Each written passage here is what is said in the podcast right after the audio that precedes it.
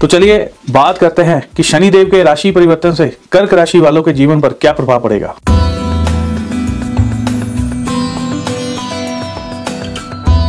तो इस समय में होता है आजकल जैसे फ़ोन पर फ्रॉड होते हैं, फ्रॉड कॉल्स आती हैं, वो लोग भी आपको जल्दबाजी में बोलते हैं कि फटाफट फटाफट ये बटन दबा दीजिए, ऐसा कर लीजिए लिंक क्लिक कर लीजिए। तो थोड़ा बच के रहिए उस समय में, थोड़ा ध्यान दीजिए। हड़बड़ाहट में ही गलती होगी आपसे, वैसे नहीं होगी, ध्यान रखिएगा।